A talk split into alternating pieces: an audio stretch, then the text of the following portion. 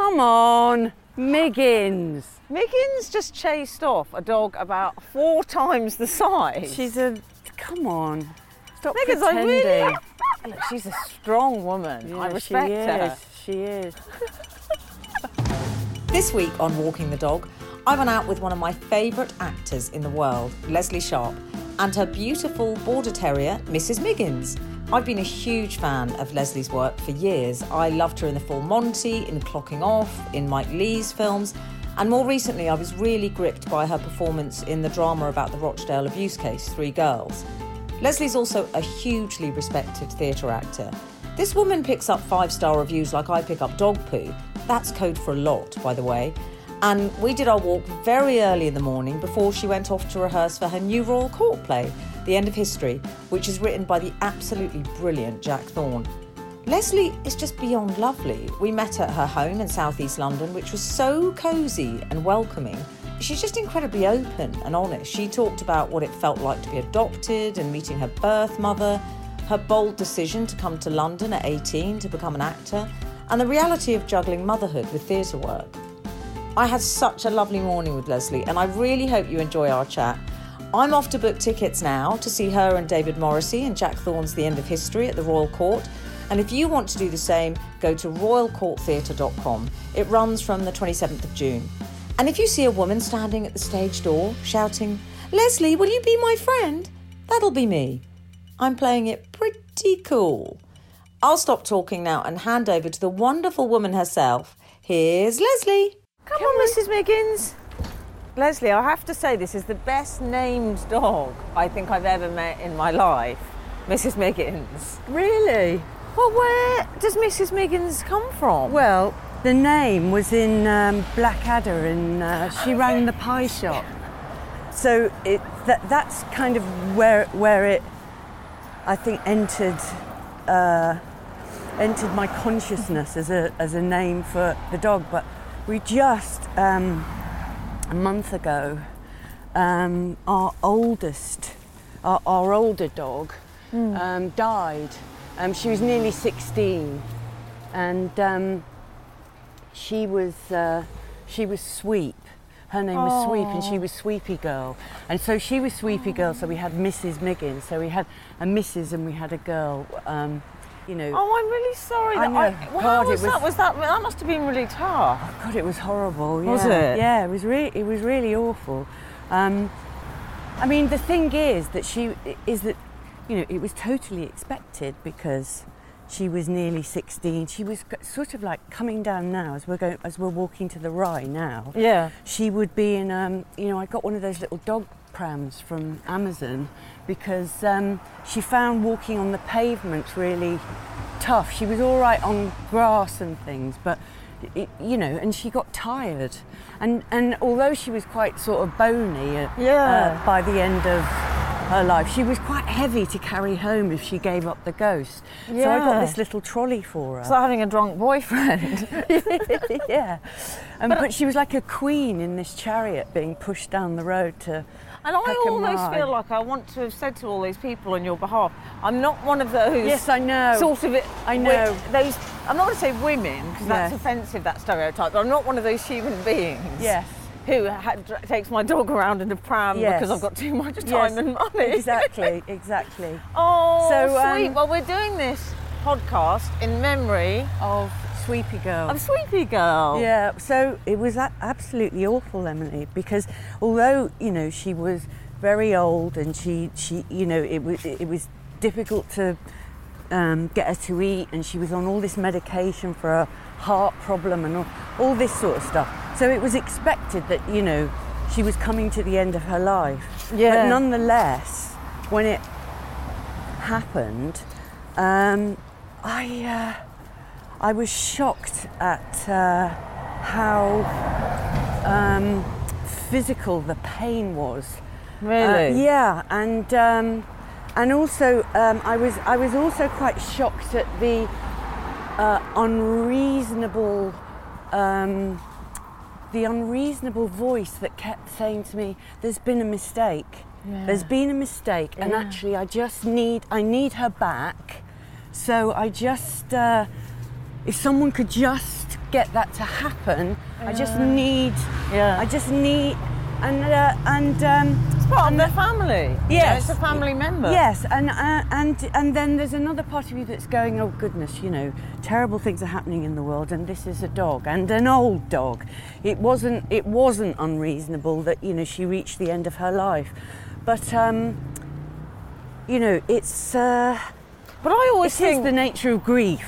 It is, and I always think I've lost people, and you know, a friend said to me when I lost sort of you know my my, my, family basically, and, and a friend said oh, was talking about their dog dying, and then said oh apologised immediately. Yes. And I said, you know what, grief is grief, loss is loss. Yes. It doesn't matter what it is. Yes. You know, it's it's just that's how you feel. You know. Yeah, and I and I, uh, and um, also, you know, I think Miggins is. uh, felt it quite Yes. sorely because she she's all her life she's had uh, Sweep around, and Sweep was always a little. Miggins was always a little bit keener on Sweep than Sweep was on her. It's funny, Frank Skinner, who I work with, he has the concept, he also says this, there's always the adored and the adorer in Yes, the relationship. And he said that dynamic shifts sometimes. Yes. I said, which one are you? He said, well, which one do you think? Of course I'm the adorer. so that's how it should be. I think the man should adore the woman. yes. Um, but we should, Lesley, I feel I've plunged straight into a conversation with you because you've got that very sort of warm vibe and I can't explain it. But I just liked you on sight. Oh, that's nice. And I thought, oh, I like her. She's going to be my friend. So I went straight into a full-on chat, and I didn't even introduce you. Um, I should say I'm with the, the very wonderful Lesley Sharp, who I'm a massive fan of, and she's invited us round to her place. Can we say whereabouts it is roughly? yeah, Or yeah, just- yeah. We're, um, we're in Peckham. we're in Peckham and we've got, you've heard the story obviously of poor old Sweepy who's no longer with us, but Mrs. Miggins is and she's a border terrier. Yeah, she's a border terrier, but at the moment she looks a, a little bit like a fat rat. she looks like a fat rat with, and, and, and her tail looks like um, E.T.'s finger. You know when he points at Elliot and says, "E.T. go home." Um, it, it's she's kind of like she's very soft. yeah, she she's um, but you know the the thing about border terriers is that they do look you know they've got lots of sort of fur and they look like those little Ewoks from Star Wars and stuff and then they go to the dog groomers and they suddenly look like well they look well she looks odd She's but um, she anyway is she's absolutely fine. adorable. She's she's the, she's the sweetest sweetest thing. oh look at that one, Lesley. What's that kind of dog? I don't know. It looks like a fox, doesn't Yeah. it? this is so pretty round here. Yeah. So is this a morning regular thing for you, the dog yes. walk? yes. Really? Yeah, yeah. There's um, there's actually um, quite often um, there's a group of women that we all meet at the gates here at the Oval. Uh, there's a dog walkers WhatsApp group, and we all sort of meet and we walk round the Rye and um, mix. How lovely. And um, yeah, yeah. So yes, That's most so mornings, nice. depending, you know, work dependent. Yeah, because Um, you're busy and stuff as well. With your- yes. well, you always seem to be working. Well, no, ah, yeah, I know, but that's such a, you know, I think sometimes it, it you know, it looks like that, especially with filming jobs. um, Yeah. because you know things come out all at the same time, and it looks like you've been, but actually you can have had six months where you've not done anything, Yeah. and then suddenly all of this work comes out. I mean, even But- though we're going to talk about your incredible career, but even though you're super successful as an actor, um, do you ever get the fear still? You know, even at your level, do you ever think, "Oh God, I hope, I hope I'm going to get work"? yes, all the time. Yeah, yeah, yeah. I mean, it's not so much. I mean, I think the thing is that it, it's. Um, oh, Oh, hang on a Mrs. sec, There's a poop. Do you know, as a fellow dog owner, I'm conscious that the leaving the poo there, there is no greater crime. We're oh just having a look for. It's really well Mrs. Miggins disguised. poo. Hang on a sec. There's a fly. Oh, Where's your oh poo God. poo, Miggins? Oh, Mrs. Miggins is looking for it. There it is. Do you know, Lesley spent, I think it was five years playing one of my favourite detectives on TV, so it doesn't surprise me that she managed to find that poo. Come on you. Next time you do your poos, make them a little bit more visible, okay? Um, so you were saying the fear. You still have that sense of. Yes, yes, you, I hope the phone rings. Yes, and also, you know, it's not just about. Um, it, yeah, it's not. It's not just the kind of, oh God, I, um, I want to work. I want to work. It's like what you're really hoping is that, you know, something's going to come through that's uh, really great. Yeah. You know, because you want to do something with people who are really good. You know, a really great writer, a really Yeah. fabulous director. You know, a really um, cool group of actors that whose work you, you you think is great, and you know you want to keep moving forward. I suppose is Yeah. is uh, is what I'm getting at. So that's what you're keeping your, your fingers crossed for. And do Um, you? I want to go back to when you got into acting initially, but you grew up in Formby, is that right? Yes, yeah, in between Southport and Liverpool. Yeah. And did you have pets when you were growing up? Yeah, we had uh, initially um, this really lovely dog called Major, who was like a um, he was like a cross of uh, black lab and uh, should we go this way? Yeah, shall we? Uh, Yeah. Through the field. Um, he was like a cross uh, uh, black lab and collie and terribly intelligent, very protective Yeah. um, lovely dog. And then he he died when I was about nine, and then we got um, we we got this basset hound that um, oh, I like basset I hounds. know They're, they're, great. they're, They're, very comical. Do you know, there's something inherently funny about them. absolutely hilarious. So this dog with these ears called Shammy, um, and You're she at names. I like your name. Well, she, she came with her name, Shami, because she was a sort of, she was kind of rescued from this family oh, who, yeah. um, oh, that's the, that's the um, boys' school over there. They're just going in, so they're, oh, really? yeah. Um, so, so we had Shami, and then Shami, Shami uh, departed when I was like 19 Okay. and then uh, and then that was it until we got um, and dog wise that was it until um, I, I got sweep in 2003 oh, Maggie. Mrs. Miggins is very fearless. Yeah, she that dog's a lot bigger than her. Oh, Miggins! come on Miggins Miggins just chased off a dog about four times the size. she's a come on stop I pretending really. Look, she's a strong woman. I Yeah, respect she her. is she is So yeah, so you had. It's interesting when you tell me that, and I think of the Labrador, and I think of I think of what I always call a dog family, which I was never part of because I grew up with actors, and sort of you know in that sort of performing, slightly bohemian did oh, they mad did, did, s- did, setup. So we moved around a lot. okay But I've already been into your home, and even though you're a performer, and I know your partner is, I, I can sense it's an organised, lovely, calm house. I can tell that. Whereas we didn't have that.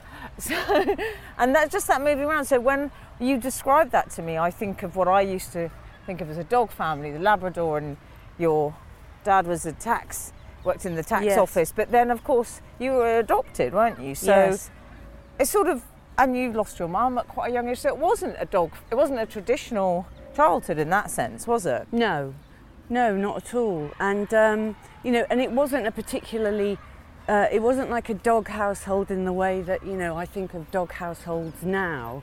Uh, I mean, I remember when I was a kid, there were dogs that sort of like walked on the streets and things on their own without, you know, and you don't really see that anymore. You know, and Major used to be a bit of a, you know, if a car was, he'd, he'd chase after a car.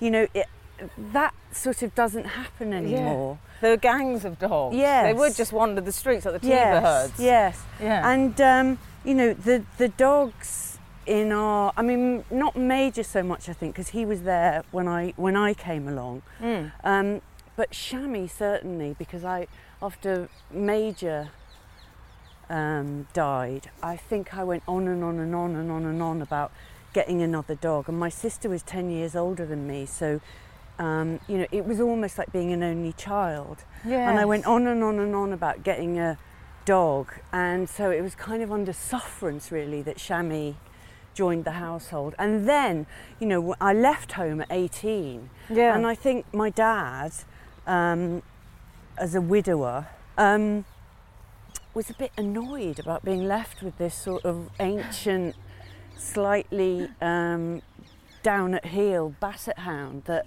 you know, he had to saw the dog. The, Shami sort of um, commandeered a chair in the corner of the uh, living room, and uh, my dad had to saw the legs of the chair down by, um, you know, a foot or something, so that this animal could get up onto the chair without any help. Because you know she was starting, her back legs were starting to go, and all the rest of it. And my dad Yeah. was, uh, uh, so um, you know he was, uh, he he wasn't, he was perfunctory, shall we say, in the way that he. Uh, His relationship with animals. yeah, you, you know, so it wasn't kind of like um, the dog. The dogs were. I mean, I, I, I mean, I loved them. I loved dogs. Yeah. I absolutely loved them. I really was interested in stuff that you said about being adopted, and I saw your Who Do You Think You Are, and I think it's great that you were sort of open about that. Well, do you know what, Emily? Um, the, the, the, something quite interesting about who do you think you are is that um, the reason, one of the reasons that I wanted to do it was because I wanted to, because for that gener, I think there's quite a lot of people of my gener, you know, like older Yeah. people who were adopted, who, um, you know, the whole thing about being adopted was that it was about shame. It was about shame for the women who um, gave their children away. Yes. And then also when you were growing up, maybe you kind of kept it a bit quiet. Um, because being adopted meant that you didn't quite belong. You know, you were sort of in a family, but you weren't really theirs, and you were kind of tacked on. And you know, it was this whole sort of weird thing. Yeah. And I sort of thought that maybe by being open about the fact that I was adopted um, would uh, would just make a conversation possible, and that for maybe for some women who were still living, who had given their children up for adoption, that that might, you know, Yeah. so so that was that was one of the reasons why why I did it. But then in the end, actually, because of this the the line that they went down, I felt kind of terrible about it. Did you? Yeah, I did because um, you know I was the result of a um, of a of an affair that my mum had with a uh, with a married man, and um, he'd never told his family um, about what had about what had happened. I mean, I, I, he he knew he knew. It was quite a long affair, and he knew that I I'd been born, and he also knew that my mum was giving me up for adoption. yeah. Um, so he, I think, when he died, because you know he was dead by the time the program was being made. Um, you know, I think he probably, you know, he knew that I'd been born and that I'd been given up for adoption. He didn't know whether I was still alive. I don't think. Um, but he didn't tell his family, and I and I've had a half brother and a half sister who were a lot lot older than me, and they they um, the program makers decided to go down that route because obviously you know they've got an agenda with um, you know finding a narrative to tell and, a and they think story. TV.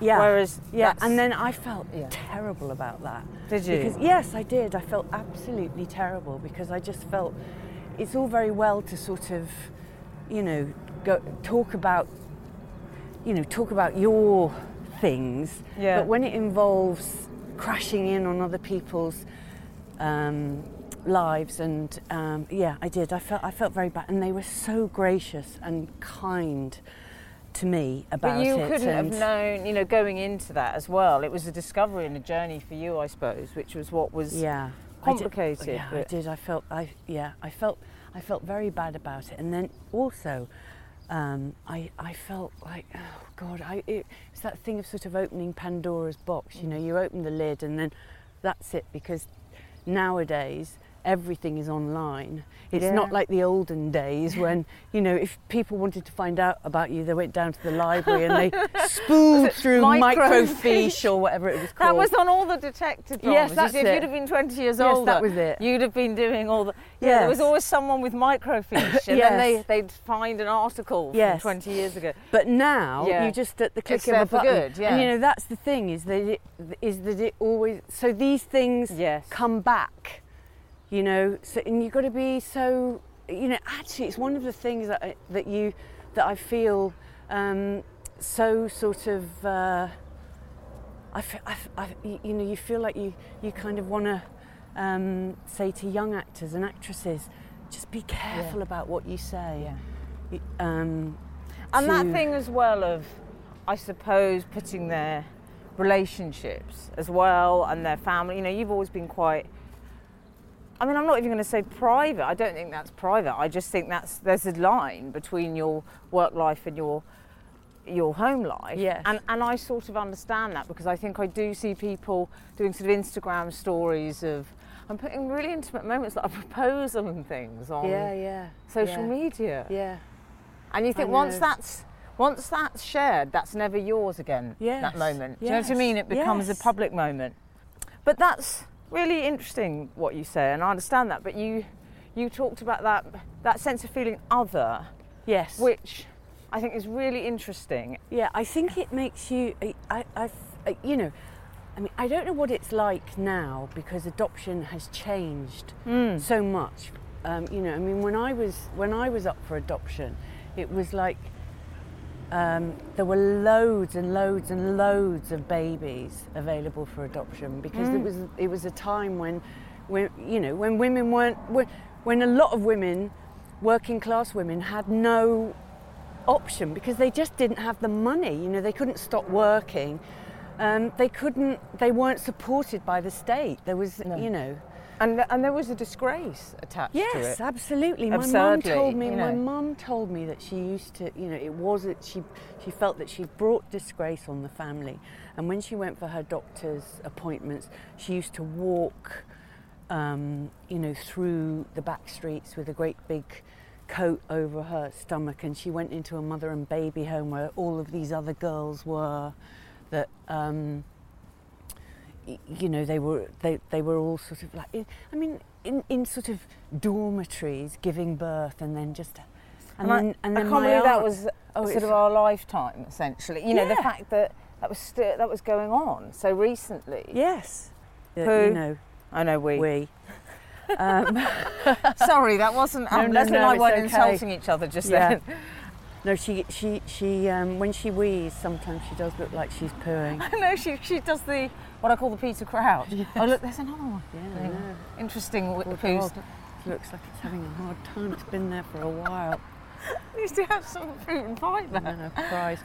He's, he's joined us now. This dog, by the Oh, way, Lesley. all right, There's a black. it's I don't know. relieved itself Yeah.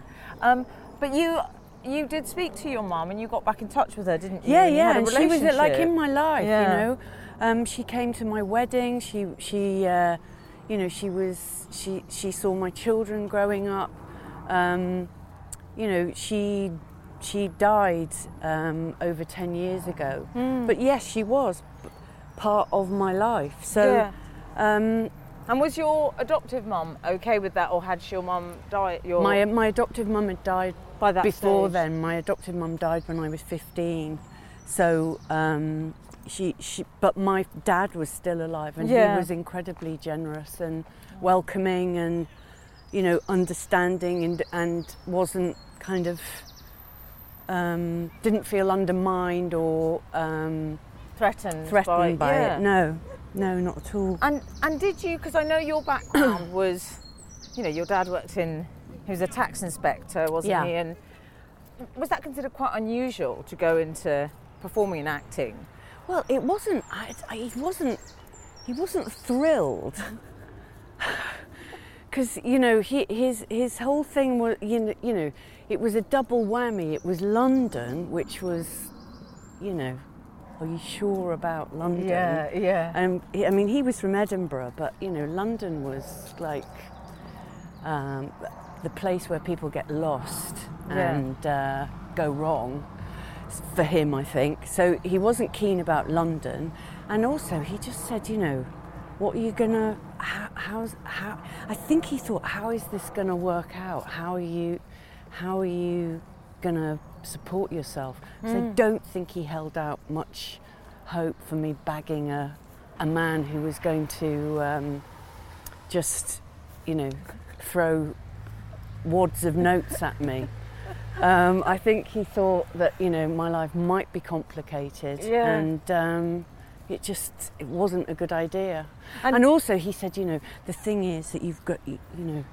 I, I, I've heard of actors and actresses and they don't pay their tax and they get into the most awful trouble. I'm glad he didn't trouble. meet my parents. They get into the most awful trouble.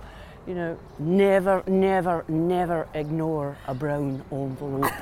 never. You know, it was like all of these kind of, and actually, you know, um, apart from the, apart from his, uh, you know, his his lessons in life Mm. being revolving often around the way that you manage money. Yeah. Um, he he he also, I think. Um, he also gave me a sense of, you know, take responsibility. Take responsibility for yourself. Take responsibility. You know, I mean, it was kind Yeah. of a feminist thing, actually. yeah, yeah, it is. You know, it was a sort of like, Be well, you know, yes, if you're Mm. going to do that, if you are going to do that, then you have to be aware that these Yeah. the, these might be problems. So you're going to have to work it out. He didn't Yes, sort yeah. of he he didn't sort of say, you know, if you're going to be an actress and it all goes wrong, darling, it's all it's it's, it's all grand. Come home and I'll sort it out. yeah, or- and I'll, yeah. Or, or I'll sort it out. He kind of went. Yeah, I know it's very What- sweet, what isn't are it? Is that a fox terrier? I think it is. It's ever so sweet. It is very nice. It's like one of those dogs on wheels, isn't it? I know. I like. I always think they're very sort of 1940s. Do you know yeah, yeah, yeah, yeah. Like I can imagine, quite sort of Enid, Enid Blyton, those kind of dogs. So yeah, so your dad. That's interesting. I think all actors should be born into those kind of families because it gives you the necessary tools which you need. Because I'm really glad your dad didn't. I mean, we used. I always say we used sort of. Um, Red tax bills as champagne coasters in my house. My mum was like, "What are these?" and we'd just throw them away. and we'd have the tax man turning up, and we'd give him wine. He was like someone we knew, like an inland revenue man. In the days when you could do that, you could use charm to get out, out of paying bills. But I think it sounds like your dad gave you instilled. Yeah, he did. I mean, he he. I mean, there was one year I, when um, you know I was working in the theatre. You know, the um, I think I'd worked at the Royal Court and maybe the Donmar Warehouse, and Yeah. you know that the, they were paying the same wages in 1985 that Mm. they pay now. I think it was sort of like you Yeah, know, yeah. the, the you know it's like 200 quid a week then, and it's like 400, 500 quid a week now Yeah. people are always shocked when you when you um, reveal these figures because Yeah. they imagine that if you're working in the theatre in London that um, you know you're Yeah. you're being paid a fortune but you know no 500 quid a week um, and anyway I got a tax bill for the year that year I think it was for 200 pounds and I couldn't pay it Did you tell and your the- dad? Well, no, I, I, I mean, I did what my dad told me, which was I phoned up the tax office and spoke to someone and said, I've got, um, I'm in terrible trouble. I want to pay my tax bill, but I'm not working. And, um, and when I do, if I do work again, it'll be for 200 pounds a week and I can barely pay my rent. And they sort of said, okay. And we worked out this thing where I paid them back five pounds a week. So you did what your dad said, which Yes, is don't I did. ignore them. Didn't ignore them. You know, I wish I'd known you because you could have called us. We knew all of them. I mean, they loved us. I know, They'd but then like- if they, well, you obviously had a relationship with them. we had to. Lesley, we had so much money. We had no choice. Um, but did you? That's really fascinating, actually, because that's and and I, you know, I get this sense of you knowing what I do about you. I know that you went to, you ended up going to Guildhall, and you left home at at 18. Yes. You hadn't long lost your adoptive mum. No. That's quite a bold thing to do, isn't it? Really, Yes, to, go, yeah. to go to London and think, right, Yes, but I think you know sometimes you just you you kind of I, I mean I I always had the sense that um, although you know I love my um, I love my dad and mum very much, um, but I I always had the sense that um, I needed to be somewhere else, um, and it's and it wasn't That's it interesting. wasn't Formby. Well, hang on a sec. She's She's doing a poo poo. She is. You're doing a poo poo. She's doing another boop. Good Oh, girl. no, not that's not for you. Oh, another dear. dog. Nearly trod in it. Oh.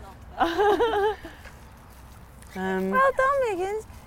Good girl. Good girl. Good oh, girl. Oh, she's really lovely. She's quite a zen little dog. She's Aren't you, darling? She's a sweetheart. So that's interesting. Yeah, that idea of thinking, right, my destiny's somewhere else. Yeah, but I think a lot of people feel like that. I think that Yeah. people people want to come to cities like London. I imagine, you know, if you grow Yeah. up in a, you, you know, if you're in a, I mean, we all go, oh my God, Tuscany, Tuscany. But you know, if you grow up on a hillside in Tuscany and you want to be a, an actress, you're thinking, I want to go to Rome. I want to go to Rome. It's the same everywhere. Yeah. Well, crucially, I think a certain type of person probably feels that, and people who end up acting or performing in any way, You know, being an artist, you know, having a creating things, conversation yeah. or there is a sense of feeling other, I think, when they're younger in some way, or just not part of yes. their their environment, Yes. if you like. I think it's about finding your tribe, Emily. I Yeah, think I that's what it is. And you and and there's more chance of landing um, landing in a in a gang that feels like, oh right, yes, this makes sense. I think if there's if if there's more more people around, and that's cities, isn't it? And did you feel that as soon as you went to drama school Yes, and got Yes, into acting, you thought, right, I've arrived? I, I, I- I just when when I got to Guildhall, I just thought, oh, thank God, thank God, thank God. It was like that thing of sort of like scrambling over a, a boat. Yeah. You know, when you've been Yeah, and you're I- trying to get, yeah. you, you, and you just go, oh God, phew. I do always feel that with actors, I think, because I grew up with them, and I feel, I feel, cal- I feel like I'm getting into a warm bath. It's like I always say when I go to the National Theatre, I feel, I, I sit down, and I think, oh, it's okay, it's all going to be okay. Yes, yes.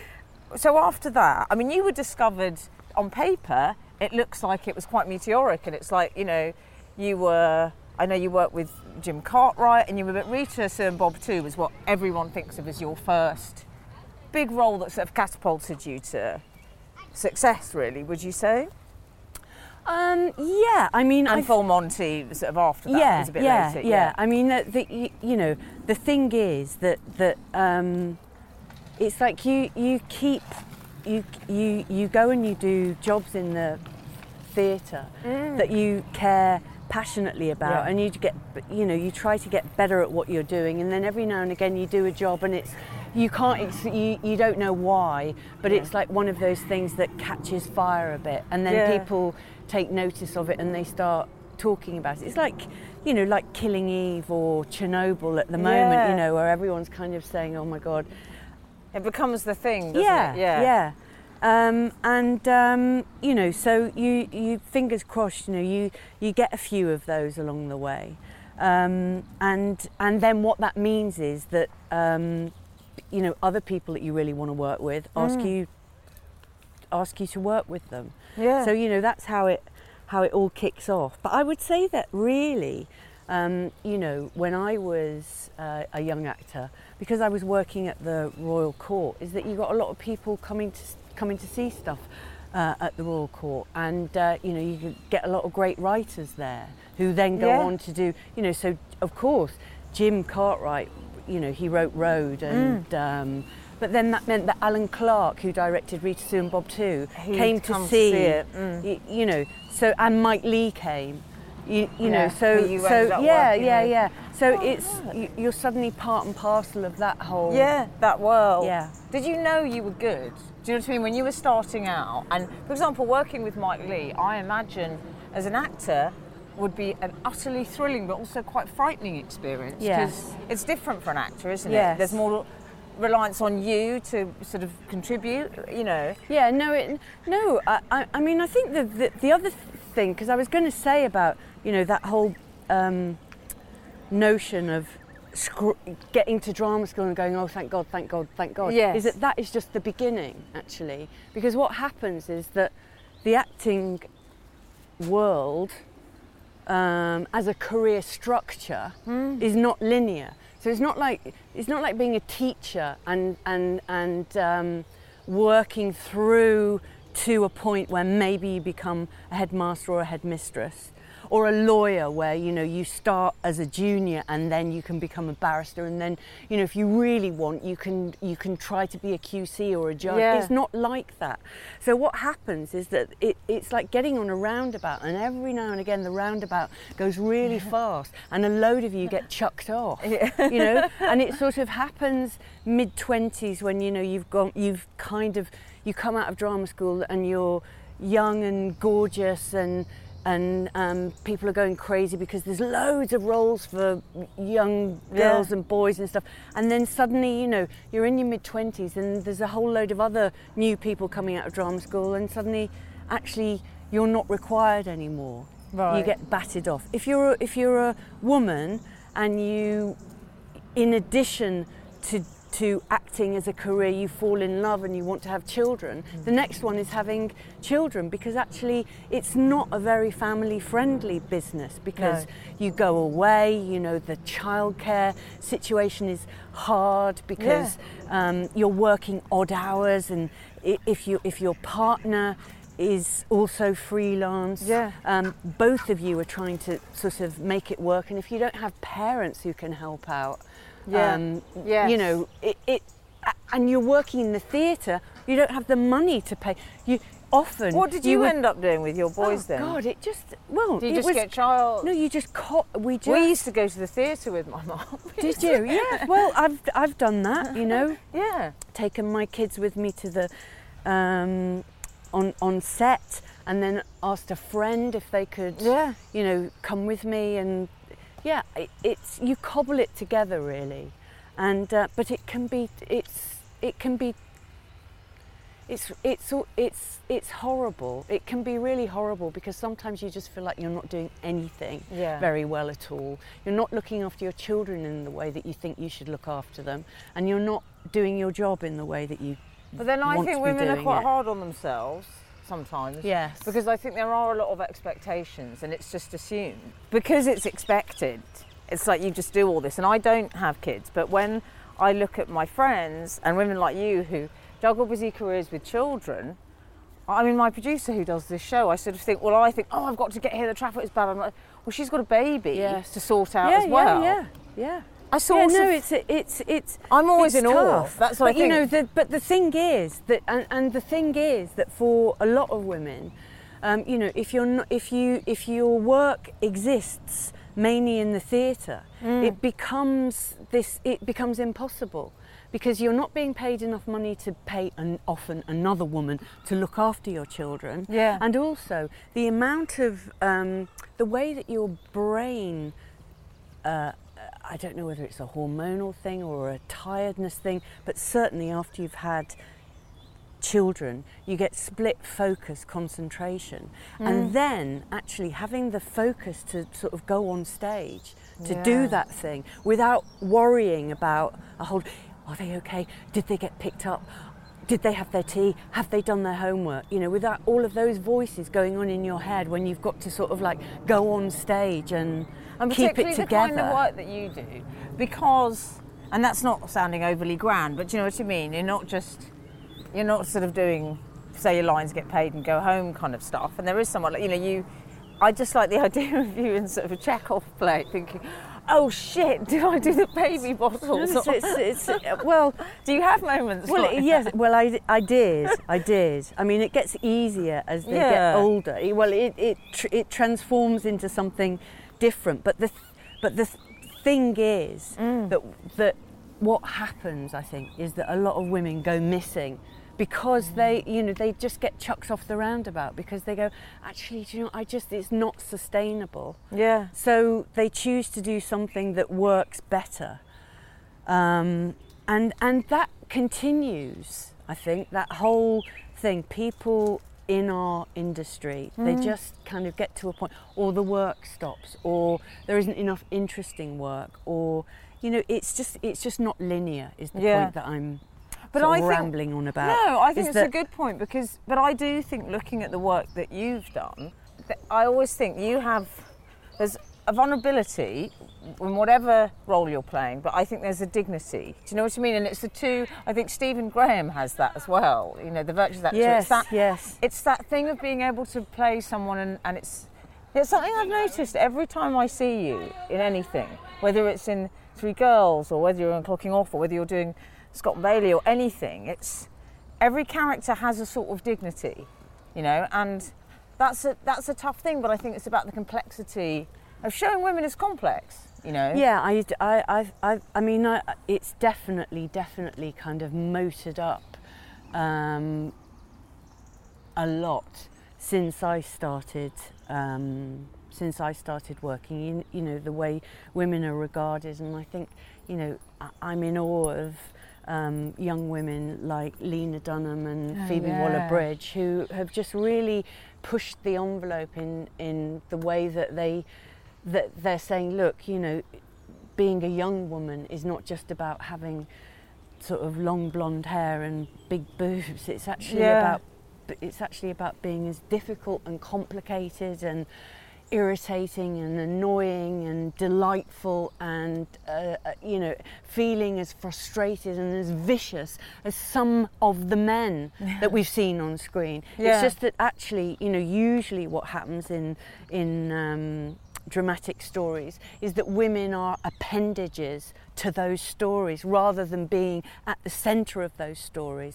And i think that that um, you know there is an appetite because 50% of um, viewers who go to the theatre and the cinema and watch telly are women Yeah. of all different ages and social demographics and they want to see stories that are that represent their lives Yeah. um, and fortunately it seems that um, that's been cottoned onto and uh, and, think- and we're seeing more of it you know And did you have a sense when you've worked with, because you've worked with some extraordinary sort of directors and writers, do you go into processes like that feeling, right, I want to, I want to sort of bring my own, put my own stamp on this, or I'm going to learn from them, or how confident are you? You know, again, when you're working with someone like Mike Leigh, which, how, how, how, what was your approach going into that? Well, I mean, you know, the the thing the thing about working with Mike is that it's Mike who, um,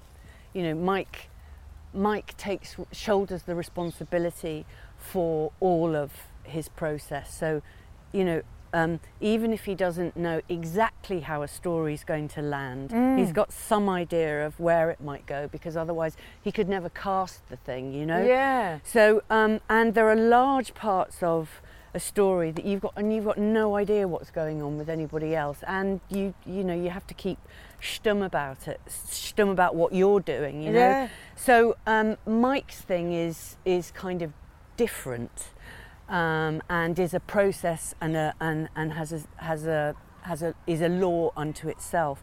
But everything else, really. He said, what was the piece of advice he gave to you? Oh God! I loved it. said- It's something about a career. Yes, Don't- he just said he, he just said there is no such thing as a career. Did you say, oh, thanks, Mike? Yeah, well, it, it I've left kind a of, really nice, yeah, stable home. Retrospectively, um, absolutely, um, absolutely illuminating. Yeah. Um, brilliant and accurate. Yeah. Um, you know, at the time, I didn't really kind of fully understand it, but yeah, I do get it now.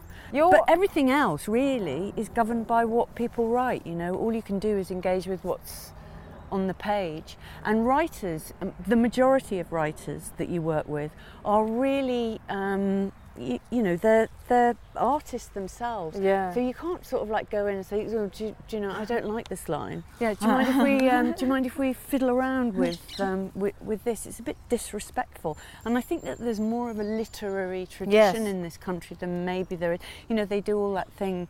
Um, on telly in the states where they have showrunners and although I mean I, you know God it's a, I mean that some of the stuff that's coming out of the. America is just It's incredible, isn't it? remarkable You were talking about writing, yeah and um, we have a friend in common, and that's Jack Thorne, yes who has written the play Yes. that you're about to star in, which Yes. I'm coming to see. I'm very excited. Oh, I mean, I've great. invited myself. I don't know. Jack hasn't said I'm allowed to see it. I'm just going to turn up. The do End you of History. The end of history. It's called. It's at the Royal Court, which Yes. is probably around. Is it sort of your 30th anniversary? Has that ha- that's been and gone? has it Um, around? Well, well, you first started. no no working- no it's been and gone Yeah, that was been and gone. it was ni- 1985 gonna- that I did that I first worked at the Royal. Court so yeah it's like And it's always been a sort of home from home for you. Yes. You know, you do a lot of work there. Yes. And how, when you get an offer from someone like Jack Thorne, which, I mean, it's not that he called you up and said, Hi, Lesley, um, yeah but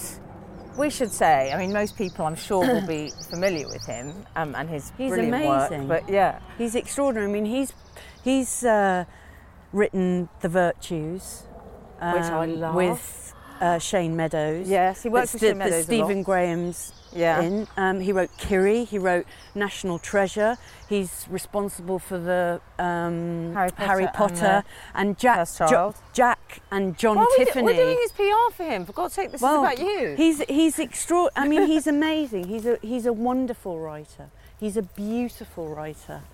Um, And the play itself, how does it work? I mean, if you do you get sent it, or do, do you just talk about it and Well, they? John Tiffany, who is directing it, and John and Jack um, worked. I mean, they've worked together. They they did um, let, Mo- let, let the let right, the right one, one in. in at the court together. They've Yeah. done various um, stage things together, but they also did the Harry. The, They're, know, they're they like the Anson Harry- Dec of the theatre. Yeah, they are really.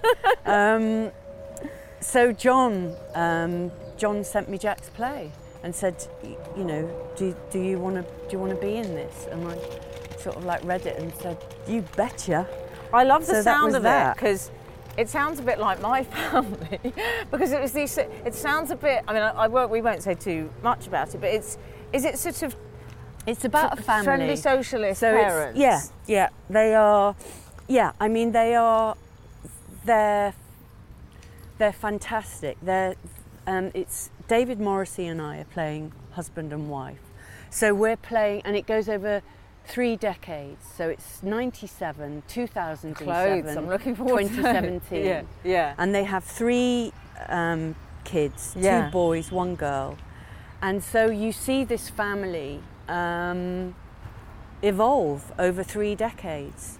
And um, their, their conversations, and they are, um, the couple are 10 years older than um, me and David. Yeah. So they're in their 40s, in the 90s. Oh, okay. Um, and um, basically, they are from a generation where they believed that um, being a good member of society and being left of centre meant that you went out into your community and you engaged with your Right. fellow man. So it's all about um, how you take responsibility, how you take responsibility for the world that you live in.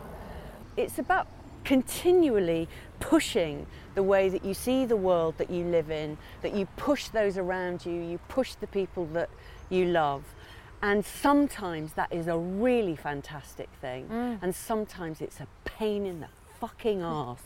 And um, it's great because it really um, it bites into all of those things, Yeah. and it's funny and it's clever and it is absolutely um, relevant to what is going on all around us in the UK at the moment. You know, Yeah, yeah, where yeah. people are saying, "What, what? How do we manage this? How, how do we?" How do we find a way through this? How, Mm. do, how on earth are we going to ever come to? You know, it's like it's, it's like civil war, isn't it? The way that it's this whole Brexit thing has cut down the middle of families. yeah. Um, Yes, I it's interesting, and I suppose it's that thing of principles and values, and and this, and I suppose because we live increasingly, I think, in a world where ha- there are absolutes. Everything is an absolute. Yes. So you believe this or the other.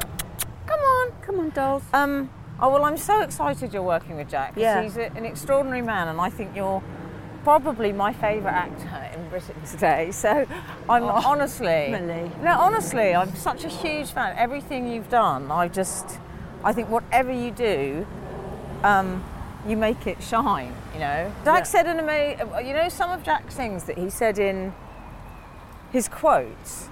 I find them like poetry. You know, I actually, and when I lost my family, and there was a um, thing Jack said that will always stayed with me, and it's from uh, the Harry Potter and the Cursed Child, and it says, "There are some things death cannot touch. Those, those that we love never truly leave us."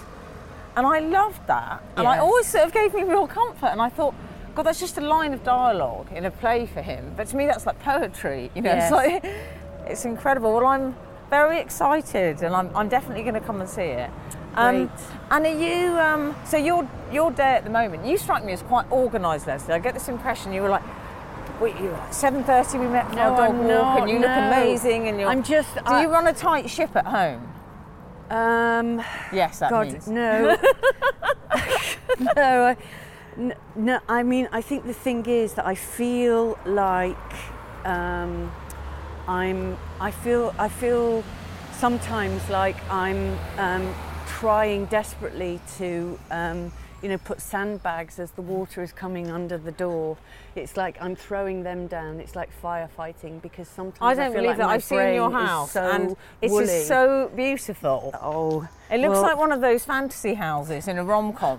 like you go in there and you think, oh, this is the family I want. No, um, no. My husband said when we first got together, and he came to the uh, a flat that I lived in.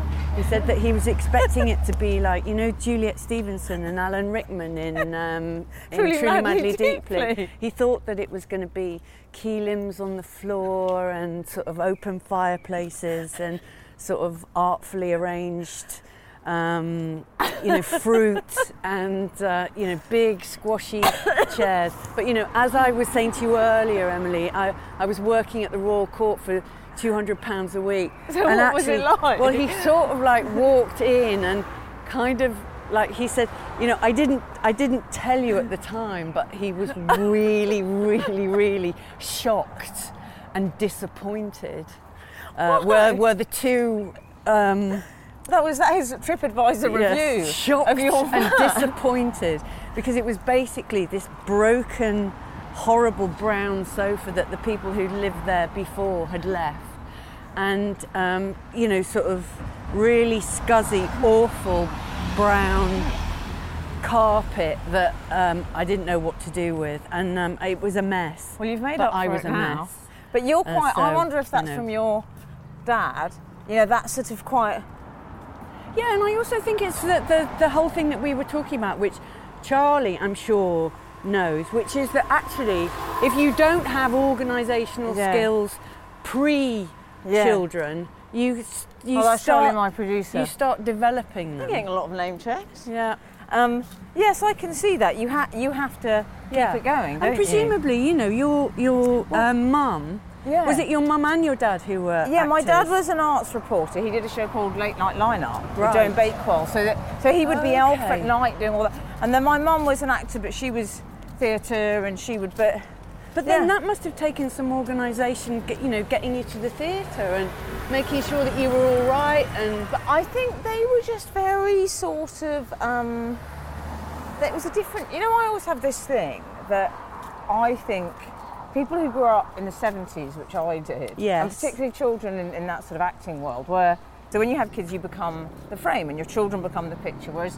my parents, I always say, they remained not just the picture, but the Jackson Pollock of a picture. I mean, it was a full-on picture. well, that's kind of like the, that's kind of like the parents that um, that uh, you know that, that's absolutely part of a part of a fam- familial dynamic that's on the go in the play.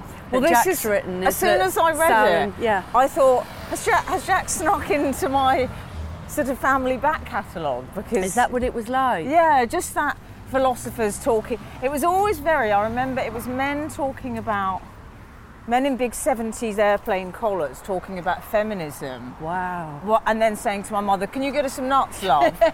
um, Lesley, I'm just so loved this walk and I love your dog. And Miggins is so lovely. and I like this area. It's Yeah. beautiful, actually. Yeah, yeah, yeah, yeah. I feel very, very lucky. I mean, I, I, um, you know, because I didn't grow up in London, I still get a thrill out of living in this city. Do know. you? Yeah, I do. Absolutely. Do you I get do. recognised? No, it's no, no, no, no. It's uh, You must know, do a bit. every now and again. And I suppose when you're in, you know, you were talking about It's more dramas. like if you've been on, te- you know, that whole thing of being recognised. I think, and people coming up and going, "Oh, you're in, you're in, you're in," um, happens more if you've just been on the telly. Yeah. And I think it's really, you know, if you're in a soap, um, I think that that's a that's a big deal.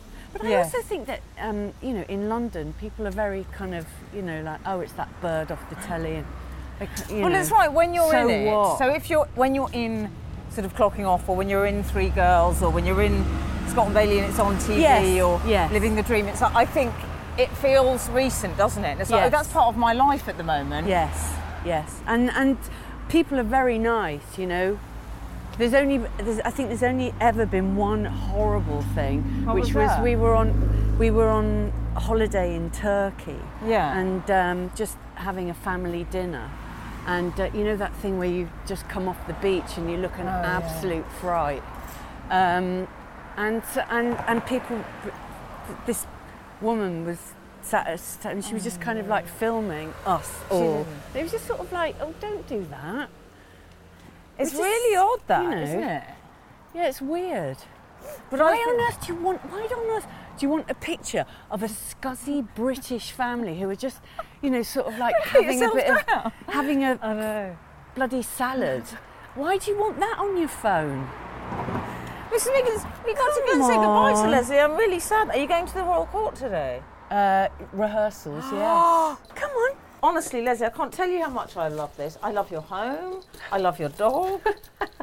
oh, look, Mrs. Miggins has got one paw raised Come on, hon. in a sort of. I think I want food now. Does she get fed now? Oh yeah, she needs a yeah, she needs a crunchies. You're going to have your Come on, crunchies, can I have Miggins. Crunchies. You've got white floorboards and the dog, me too. Optimistic, isn't it? I really hope you enjoyed listening to that and do remember to rate, review, and subscribe on iTunes.